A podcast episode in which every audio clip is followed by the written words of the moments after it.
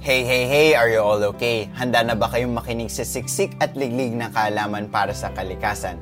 Ako si Ace Gasilo at ito ang Pananagutan, A Call for a Common Home, isang podcast series na inahandog ng Alair Thomas 2021.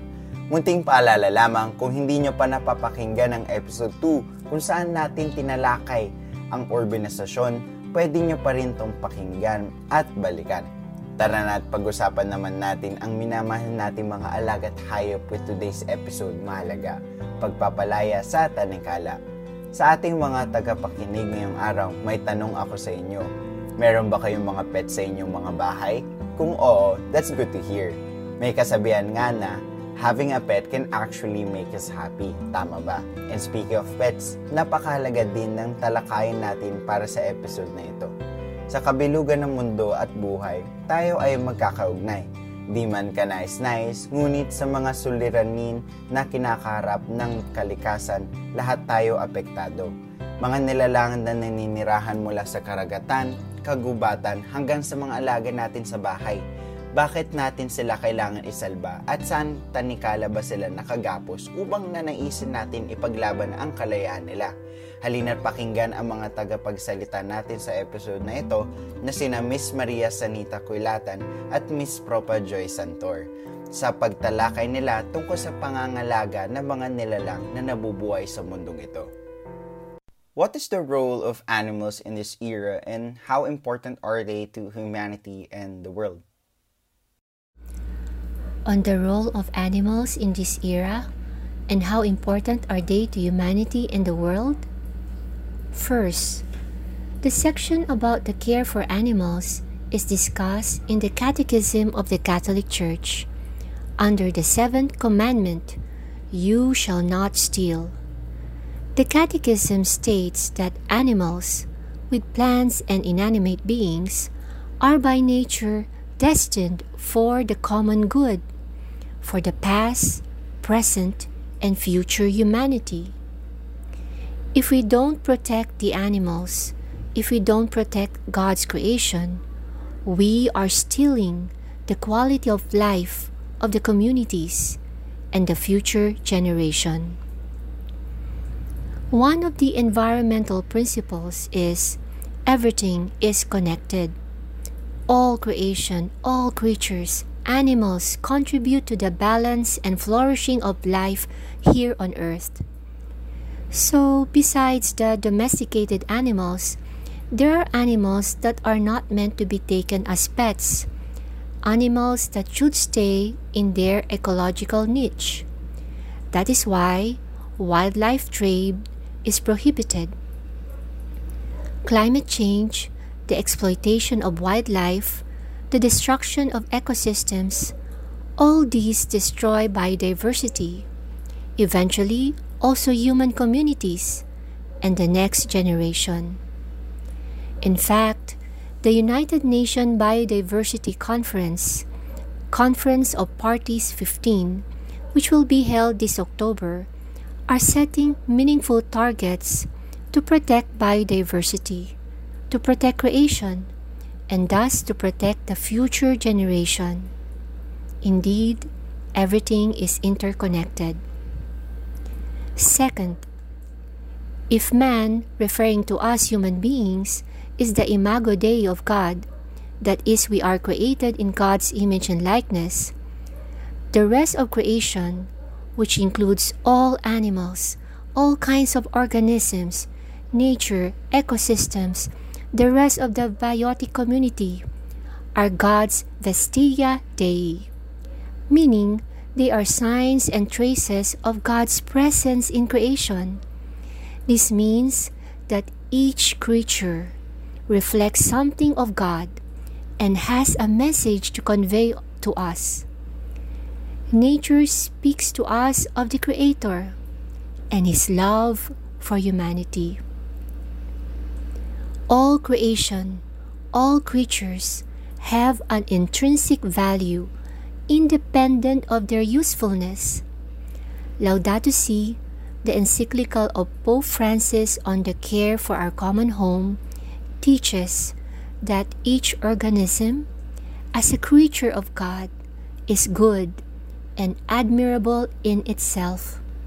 The same is true of the harmonious ensemble of organisms existing in a defined space and functioning as a system.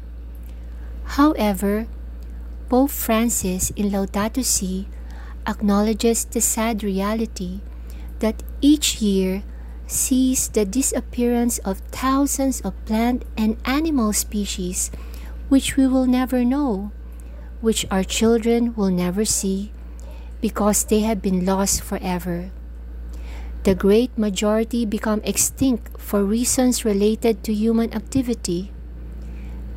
Because of us, thousands of species will no longer give glory to God by their very existence, nor convey their message to us. And according to Laudato Si, we have no such right. Third, the Catechism of the Catholic Church states too that since animals are God's creatures, He surrounds them with His providential care, because by their mere existence they bless Him and give Him glory.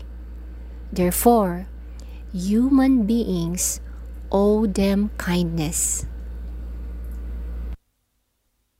Is anthropocentrism a factor in our detachment to the animals? Why is that?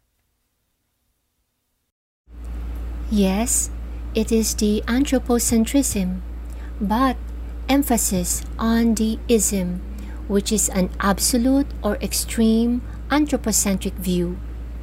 Actually, Laudato Si does not directly reject the anthropocentric view. It is noticeable that in Laudato Si, the word anthropocentrism is always used in a qualified sense with negative descriptive adjectives such as tyrannical, distorted, modern, excessive, and misguided anthropocentrism.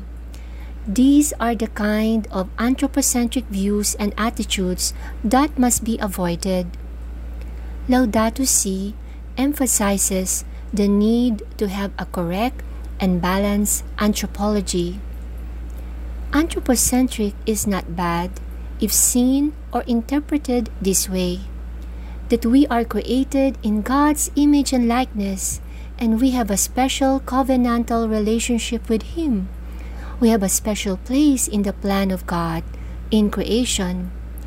But we must always remember that we are not gods. We are to halt before the tree of the knowledge of good and evil. We are to obey God, to image His goodness, His compassion and mercy as caring stewards of creation. Recalling the words of St. John Paul II, he pointed out that at the root of the senseless destruction of the natural environment lies an anthropological error.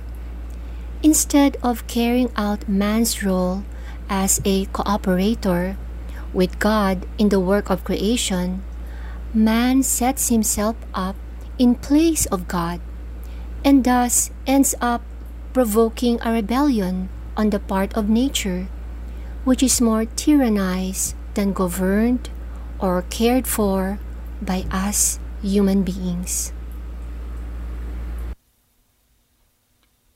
What is your take on the brands or products that continue to test on animals? They're commonly termed and considered as not cruelty free brands or products.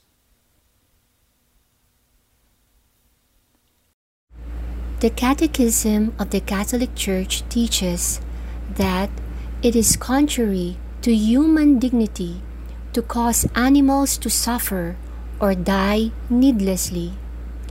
This moral or ethical teaching of the Church on caring stewardship towards animals reminds me of the question about animal rights.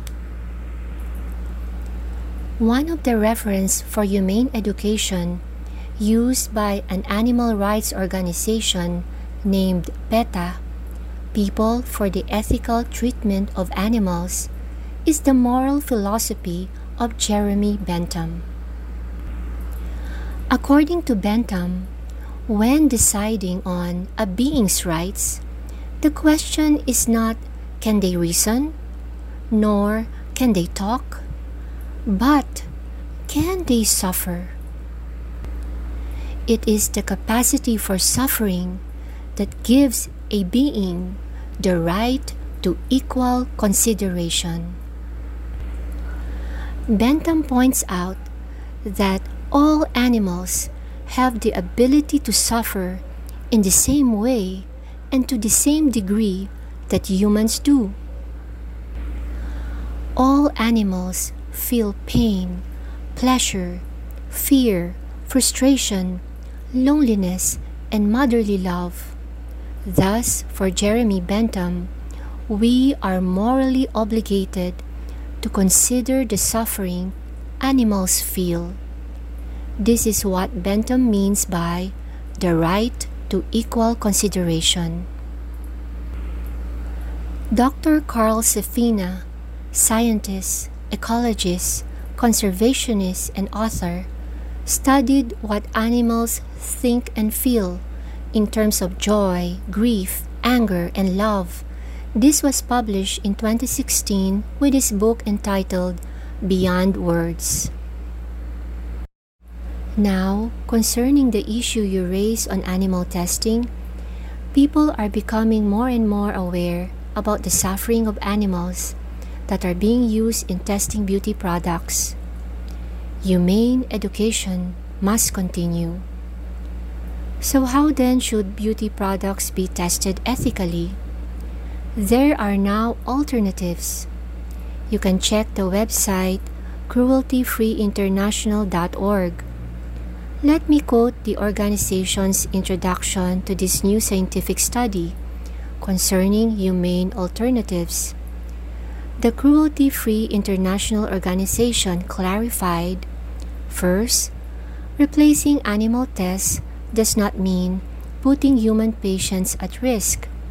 Second, it also does not mean halting medical progress.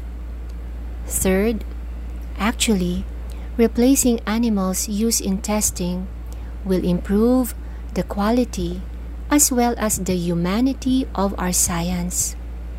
Fourth, the development of non animal methods is growing. Due to innovations in science, animal tests are being replaced in areas such as toxicity testing, neuroscience, and drug development. Nevertheless, much more needs to be done, and the Cruelty Free International Science Team encourage regulators to accept, promote, and implement the use of non animal methods to replace animal testing. Part of this advocacy is to avoid patronizing beauty products that uses animals for testing. If we buy these products, we are somehow supporting abuses on animals being used for testing of products. And we are also perpetuating this kind of practice when there are already humane options that can guarantee the safety of the said beauty products to humans. Animals are counting on compassionate people like you and me to give them a voice by learning about the issues they face and then taking action, that is, doing something about it. Therefore, education, contemplation, and taking action are important. In the theology program of the Institute of Religion of UST, University of Santo Tomas, we are basically following the See Judge Act method. We bring to prayer what we learn.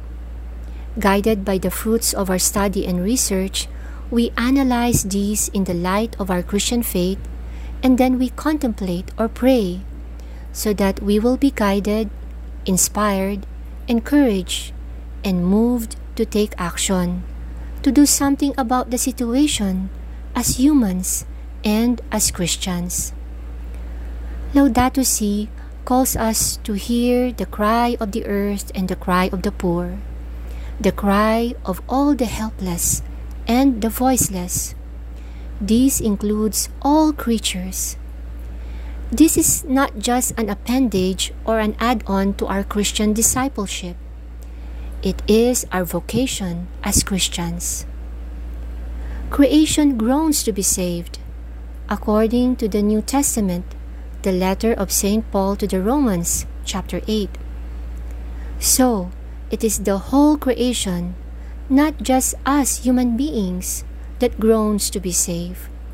For we are all interconnected with an unseen bond, the kinship, or the sublime communion we have with the rest of God's creation. Notice too in the famous John 3:16, For God so loved the world, he sent his only son. Notice, for God so loved the world. It is not just for God so loved human beings, but for God so loved the world.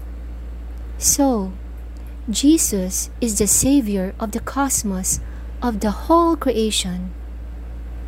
According to St. John Paul II, Christ as Savior means He is Savior of all there is. Napakagandang mga pananaw ang iminungkahi mo para sa ating mga tagapakinig, Ma'am Sanita. Maraming salamat. Naramdaman namin ang iyong pagmamalasakit para sa mga mahahalaga nating alaga at hayop na sa kasamaang palad ay napapabayaan natin. Ang susunod nating panauhin na si Miss Propa Joy Santor ay kabilang din sa mga taong nais silang protektahan at alagaan. Pakinggan naman natin ngayon ang kanyang mga saloobin. Gaano kahalaga ang mga hayop para sa iyo? Paano po ang pagtrato at pakikitungo mo sa kanila? Kapag sinabing animals, kapag biologist ka, pasok dito lahat ng mga hayop na under the kingdom Animalia. Napakadaming organismo nito, kabilang ang mga insekto, mga corals, mga isda at mga mammals. Parehas ang malaki at maliit na hayop, so malaki man or maliit, may ginaganap, ginagampanan silang mahalagang papel sa ating kapaligiran.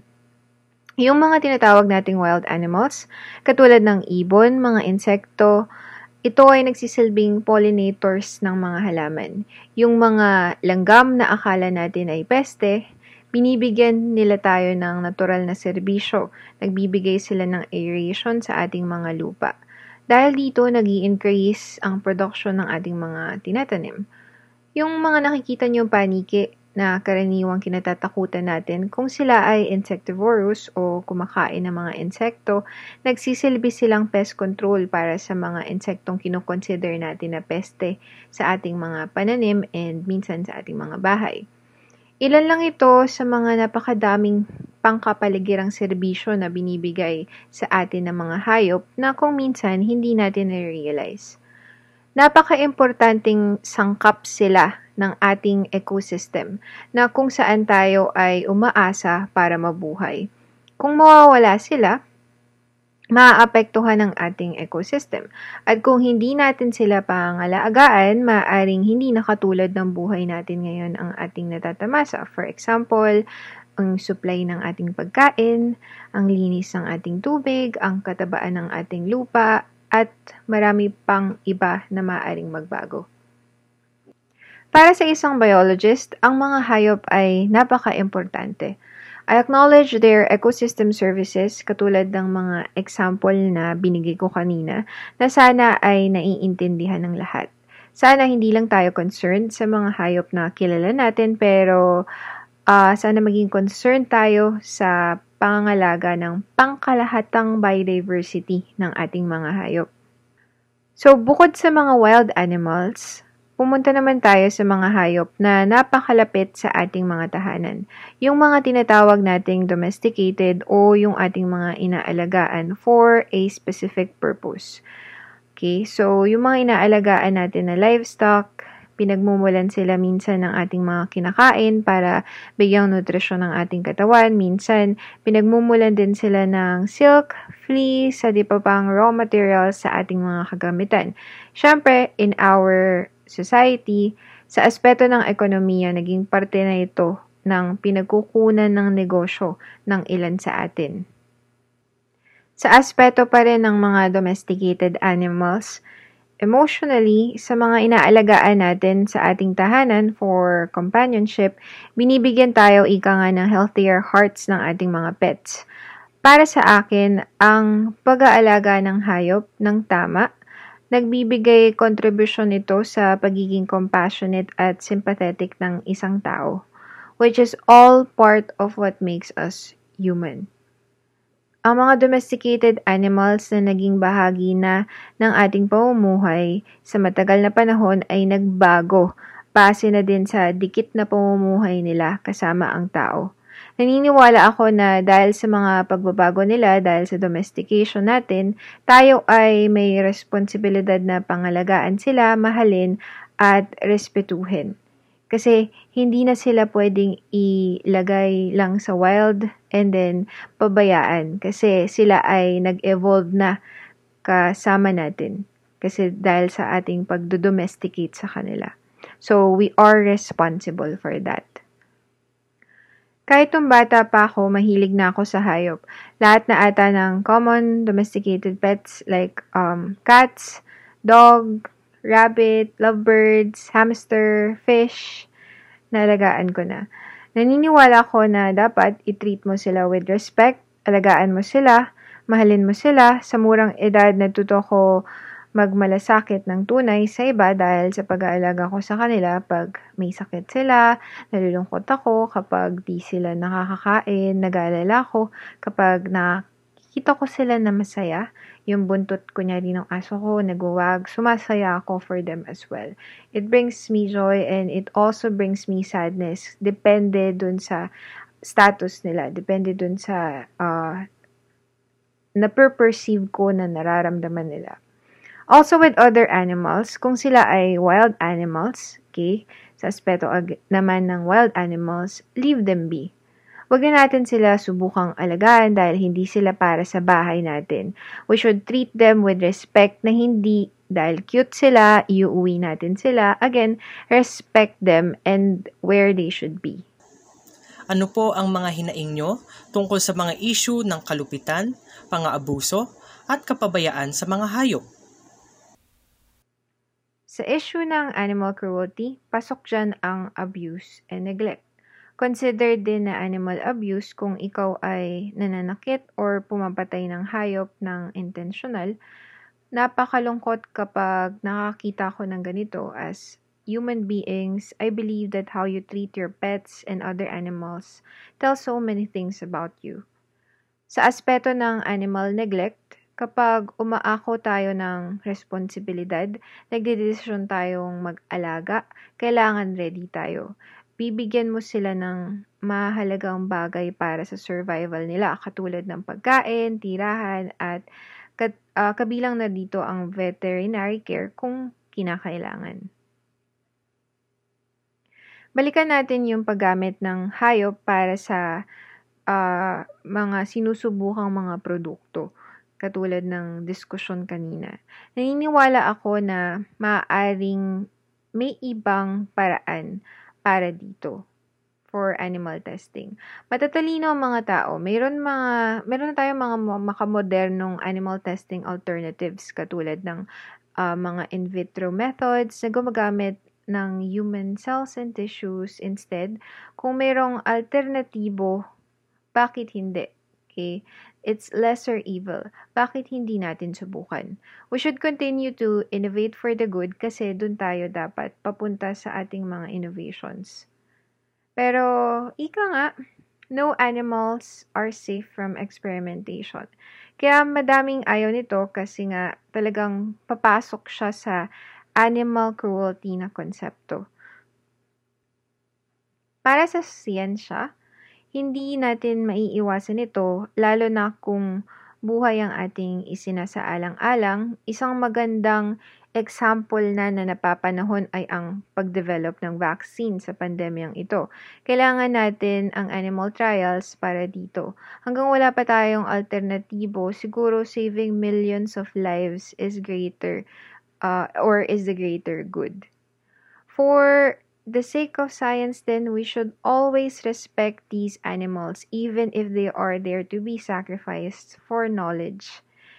Inflict less pain if possible. Sa UST, meron tayong UST Institutional Animal Care and Use Committee or UST IACUC na nagre-review ng mga dokumento bago isagawa ang isang experiment na may kaugnay sa hayop. Kailangan ay sang-ayon ito sa batas ng ating konstitusyon. So, with the issue of animal cruelty, I still believe in the goodness of humanity.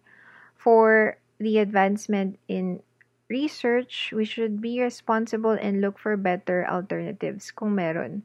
We are also responsible for each other because we have a common humanity. So we should raise awareness about animal abuse and neglect so people will make better decisions every day. Paano po tayo makakatulong sa pagtanggol ng mga karapatang panghayop? At ano ang maaari nating gawin upang ipalaganap ang kamalayan sa isyong ito? Ang mga batas na may kinalaman sa animal rights ay karaniwang na-apply sa mga mammals katulad ng pusa, aso, pero para sa akin, ang pag-aari sa sarili nilang buhay, kaya as animal rights is, ay karapatan parehas ng wild animals at domesticated animals. Sa Pilipinas, meron tayong RA 8485 which is an act to promote animal welfare in the Philippines. Kilala rin ito as the Animal Welfare Act of 1998. Kapag iyong binasa ang nilalaman nito, ito ay mas nakatuon sa mga hayop na inaalagaan para sa iba't ibang dahilan. Meron din naman tayong Republic Act number 9147, kilala rin as Wildlife Resource Conservation and Protection Act na nakatuon naman sa pagpoprotekta ng wildlife resources na kabilang ang mga wild animals. Para sa akin, napaka-importanting pag-usapan din ang rights ng mga wild animals. Sila ay dapat hindi patayin, ikulong, at dapat hindi tayo mangialam sa kanilang buhay. Dapat aware tayo sa mga negatibong epekto ng ating mga aktibidad sa kanila dahil uh, ang kanilang pamumuhay ay natural. Nakarely sila sa natural environment. Naapektuhan sila ng pagkasira ng kapaligiran. Karapatan din nila mamuhay sa ating mundo sa paraang alam nila. Ang mga nabanggit kong batas ay ilan lamang sa mga batas na um, nasa konstitusyon natin. Meron din tayong mga lokal na mga regulasyon sa ating mga komunidad sa pagprotekta ng ating mga hayop or ng kahayupan. Um, yung mga batas na to, sana paigtingin ng ating mga leader. So, one of our responsibility is pumili ng leader na tama at may malasakit sa mga kahayupan. Higit sa lahat, responsibilidad din natin turuan ang ating mga sarili kung ano ang tama. Sa mga domestikadong hayop, simulan natin siguro sa pagtuturo sa mga bata ng compassion sa hayop. Nakakatulong din ng pag-adopt and pag-neuter ng ating mga alaga para maiwasan ang neglect. Para naman sa wild animals, i-delineate natin ang mga pwedeng alagaan sa hindi upang hindi ma-displace ang mga wild animals natin. Ipaintindi natin ang importansya ng papel nila sa ating ecosystem nang sa ganun, hindi sila pinapatay at sila ay mapangalagaan. Maraming salamat sa mga nakinig sa ating episode na pinamagatang Mahalaga, Pagpapalaya sa Tanikala. Sana lalo kayong napamahal sa inyong mga alaga, pati na rin sa lahat ng mga hayop sa daigdig. Amangan din natin ang susunod na ating episode tungkol sa edukasyon pang-ekolohikal at espiritualidad. Muli, ako si Ace Gasilo, nagpapaalala sa inyo na maging alerto, maging responsable at makiisa sa pagprotekta ng ating kalikasan.